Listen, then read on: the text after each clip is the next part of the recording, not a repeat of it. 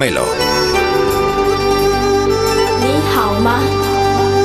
Las 8 de la tarde y 43 minutos, 7 y 43 en Canarias. Cada semana en Pares y Nones nos acercamos a través de los corresponsales y expertos en relaciones internacionales a lugares del mundo que aparecen en las noticias, pero de los que quizá no comprendemos la complejidad de las cosas que allí ocurren. Uno de los grandes enigmas de la política internacional es China, por su magnitud, su superpoblación, su cultura, su sistema económico y también esa fortaleza estratégica. Los ciudadanos chinos son muchos, están repartidos por el mundo y tienen fama de ser un pueblo muy reservado, que contemporizan poco en los lugares en los que viven. Allí donde van, también en su propio país, destacan por su capacidad de sacrificio, de trabajo, de ahorro.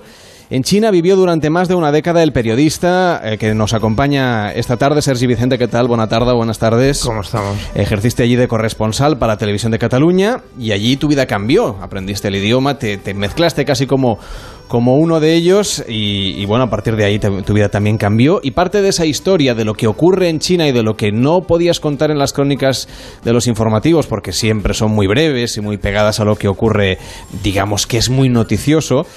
Aparece este libro que se llama China Fast Forward. ¿Cómo recuerdas tú tu llegada a China como corresponsal? Bueno, de hecho no fue una llegada como corresponsal, porque yo estaba allí cuando, cuando me ofrecieron trabajar o enviar las primeras crónicas para, para Televisión de Cataluña. Yo estaba allí como, como profesor de inglés y, y a raíz de esa, de esa primera estancia surgió una oportunidad para trabajar como, para volver a trabajar como periodista, porque yo venía de trabajar en televisión española en Sacugat eh, y me había escapado a China un poco por casualidad para ir a la aventura, ¿no? Dicen que a veces cuando vamos a extranjeros que escapamos de algo, no escapaba de nada, pero tenía una gran curiosidad por ver mundo y, y- China era, era lo fácil porque estaba estudiando chino entonces. Entonces, eh, al cabo de nueve meses tuve la, la oportunidad de, a, raíz de la crisis del- de la SARS, de la neumonía asiática, empezar a enviar las primeras crónicas para TV3. ¿Y te costó como periodista, por ejemplo, desenterrar algunos de esos tópicos de la amenaza amarilla, el gigante asiático, esas frases que vamos oyendo y leyendo también constantemente y que al final, en realidad, no describen la realidad china, no dicen gran cosa de lo que allí ocurre? Bueno, sobre todo dicen mucho de nosotros, ¿no? De cómo tenemos, de, cuál, cuál es nuestro punto de vista respecto al mundo. Lo que sí que pasa con China y, sirve mm, respecto a todo lo que decías, eh, que es que su manera de funcionar es muy distinta a la, del resto del mundo. Entonces, eh, eh, los códigos, su camino, la manera de interpretar el mundo es tan distinta que a veces nos cuesta encajar eh, lo que estamos viendo en nuestro propio relato. ¿no? Y yo creo que así, ahí sí que es, es necesaria una cierta adaptación, a diferencia de otros países donde tú vas, más o menos entiendes lo que, lo que, estás, viendo, lo que estás viendo, lo interpretas, lo pones en tu contexto. Em, en, en China yo creo que hace falta un poco de paciencia.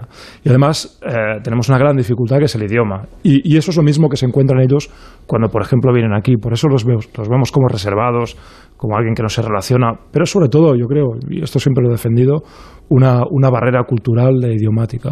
La diferencia en tu caso es que tú sí conseguías hablar en chino, a diferencia de otros periodistas que están cubriendo la zona y que hablan en inglés, que bueno, que hacen un poco más de...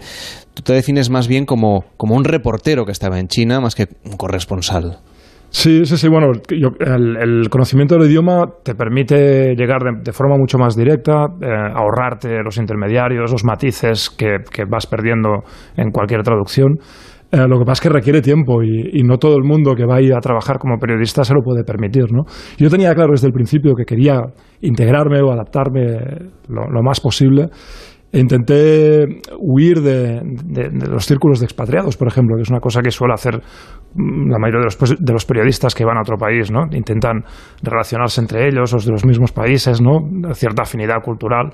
Yo de todo eso huí y de manera muy intencionada y creo que al final me dio resultado porque em, no sé si lo expliqué bien o mal, pero por lo menos lo expliqué de la forma más sincera que pude. ¿No echas de menos vivir allí una vida tan diferente a la que tienes aquí en Barcelona, por ejemplo? Mm, No, lo- no lo voy a echar de menos porque mi mujer es china y, voy a ir cada dos por tres voy a estar en China, no sé, por lo menos una vez al año o, cada año y medio. Eh, en ese sentido no, no, no tendré nunca la necesidad de, uy, China, han pasado diez años, ¿no? Esto no creo que vaya a pasar. Pero sí que el trabajo que hago ahora como director de, de BTV, de la antigua Barcelona Televisión, em, sí que es muy distinto, ¿no? es más sedentario, más de oficina, más de gestión, y antes esa, ese trabajo de reporterismo eh, pues, pues te, te, da muchos alicientes de, de, consumo rápido, ¿no? La, adrenalina del reportero, del corresponsal, que va a cubrir desde, desde una crisis, eh, una revuelta, hasta una protesta, hasta un terremoto, ¿no?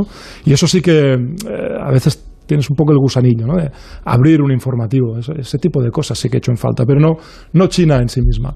Tratamos de explicar aquí a, la gente que escucha Onda Cero un poco las cosas que ocurren en esos lugares del mundo que aparecen en las noticias, pero que no siempre acabamos de comprender. Es difícil hacerlo en los 15 minutos, 20 minutos que podemos dedicarle al tema aquí en la radio, pero hay mucha gente, y se lee también en algunas crónicas y sobre todo en columnas de opinión, que teme un poco por el poderío chino en este caso, si silenciosamente se están tratando de posicionar estratégicamente en diversos lugares, en sectores de la economía que son clave, si verdaderamente los próximos años van a marcar mucho más la agenda global de lo que lo han venido haciendo en los últimos tiempos. Sí, sí, absolutamente la van a marcar y, tienen esa intención, pero no es una intención o no es una no es un modus operandi silencioso, todo lo contrario. China eh, ejerce de, potencia y cada vez más lo va a hacer de superpotencia.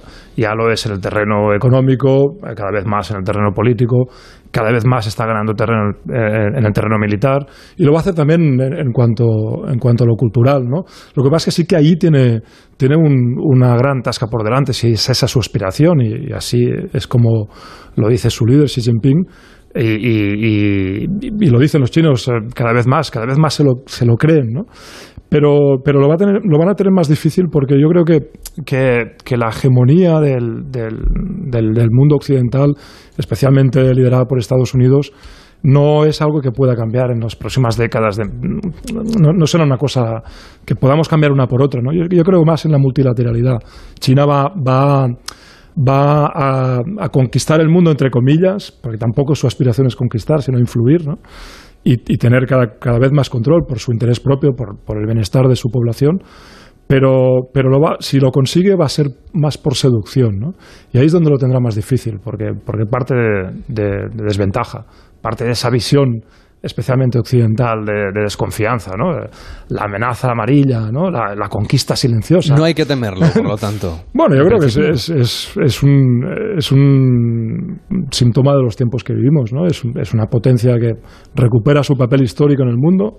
En, términos históricos, China ya había sido una potencia, lo recupera. Y, y, y, lo que pasa es que a nosotros, claro, nos, nos inquieta porque porque nos gana terreno, terreno que nosotros vamos cediendo ¿no? en, determinadas cosas.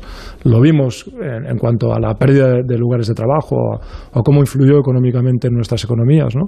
Pero, pero fíjate que también en un, en un mundo donde parece que los referentes se han vuelto locos y Trump reniega de la globalización, aparece Xi Jinping y, y se la hace suya ¿no? y, la, y, se convierte en el abandonado de la, de la globalización. ¿no? Yo creo que China procura por un mundo económicamente estable. Los chinos han sido tradicionalmente comerciantes y eso es lo que, lo que se está viendo. Otra cosa, si nos inquieta más que un sistema político autoritario se convierta en referente. ¿no? Sobre esto hay muchísimo debate. Y después, mm, que, China gane peso militar porque al final nosotros formamos parte del bloque occidental, ¿no? de, los, de los históricamente llamados aliados. ¿no? Pero, pero más allá de esto, yo no veo a China con ganas de comerse el mundo, como a veces hay esta percepción.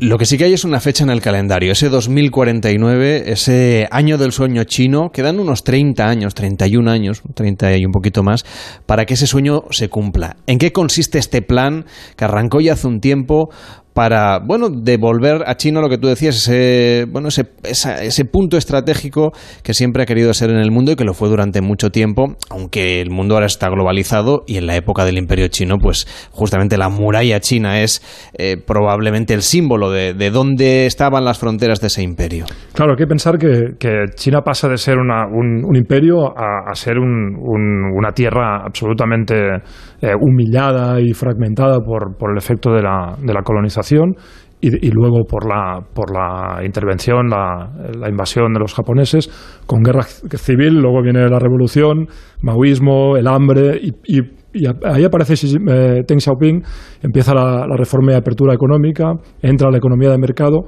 y, China empieza a gestionar su, su, economía muy a largo plazo, muy inteligentemente, primero convirtiéndose en la fábrica del mundo, luego acumulando recursos económicos y capital y convirtiéndose en el banco del mundo, y ahora cada vez más lo que está haciendo es es em, poner en, valor sus activos, ¿no? Y cada vez compra más, diversifica eh, sus intercambios económicos y de ahí viene también la, diversificación de su, de su influencia política, ¿no?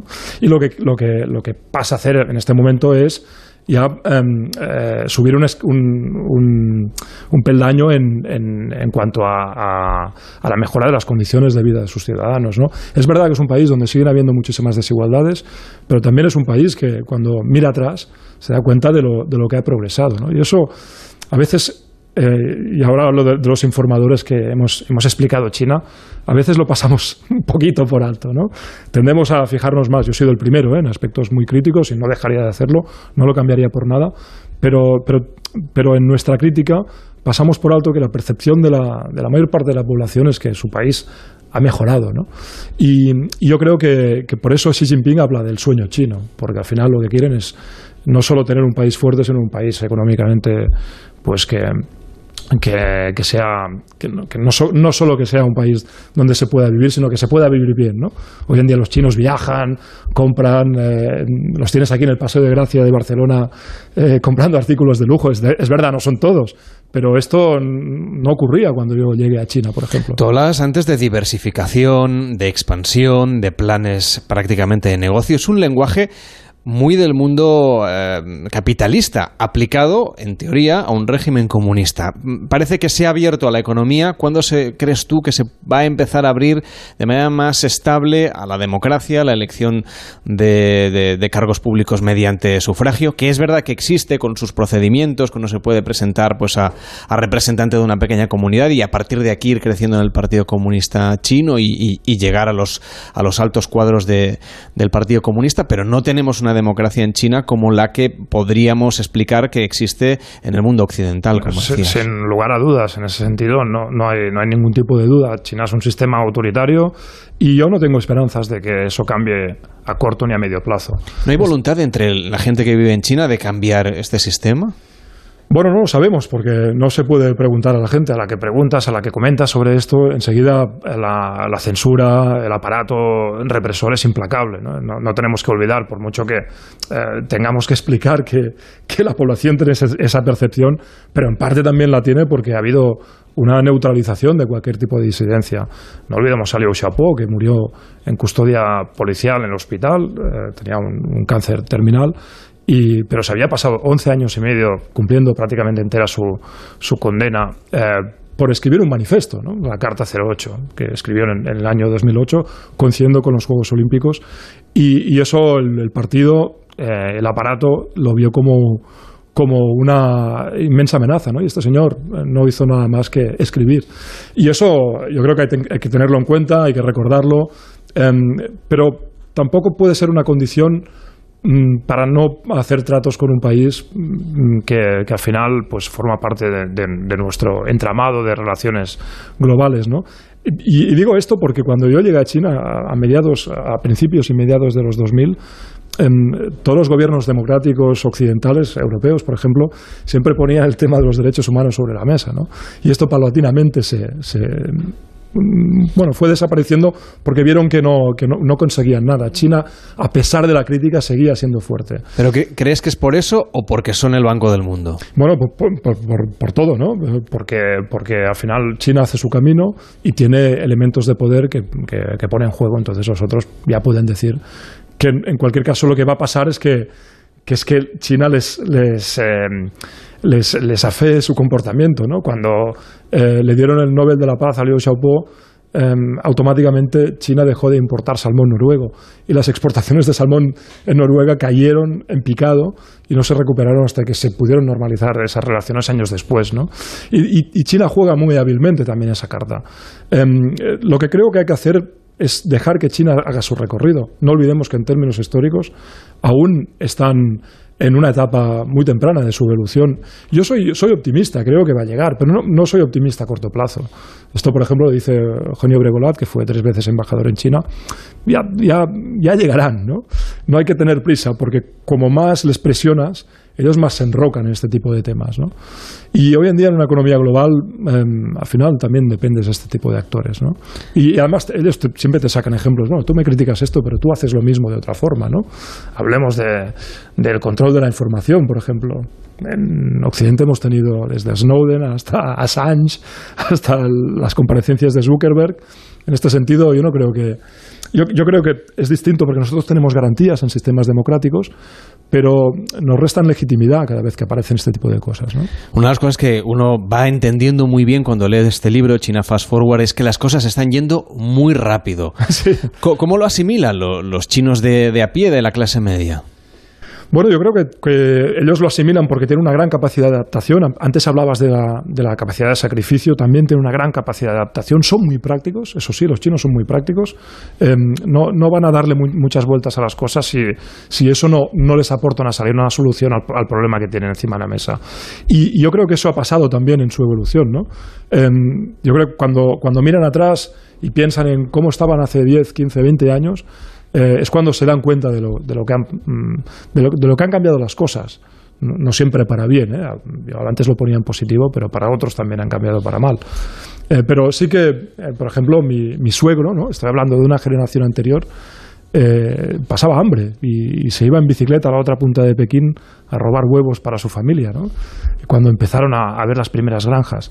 Esto ha pasado en la China actual y yo creo que es que es importante tenerlo en cuenta cuando, cuando ponemos las cosas en perspectiva. Y por eso el título del libro, en efecto, China Fast Forward, porque todo ha pasado a cámara rápida, también mi experiencia allí. Hemos intentado conocer un poquito mejor la historia de China y sobre todo su situación actual.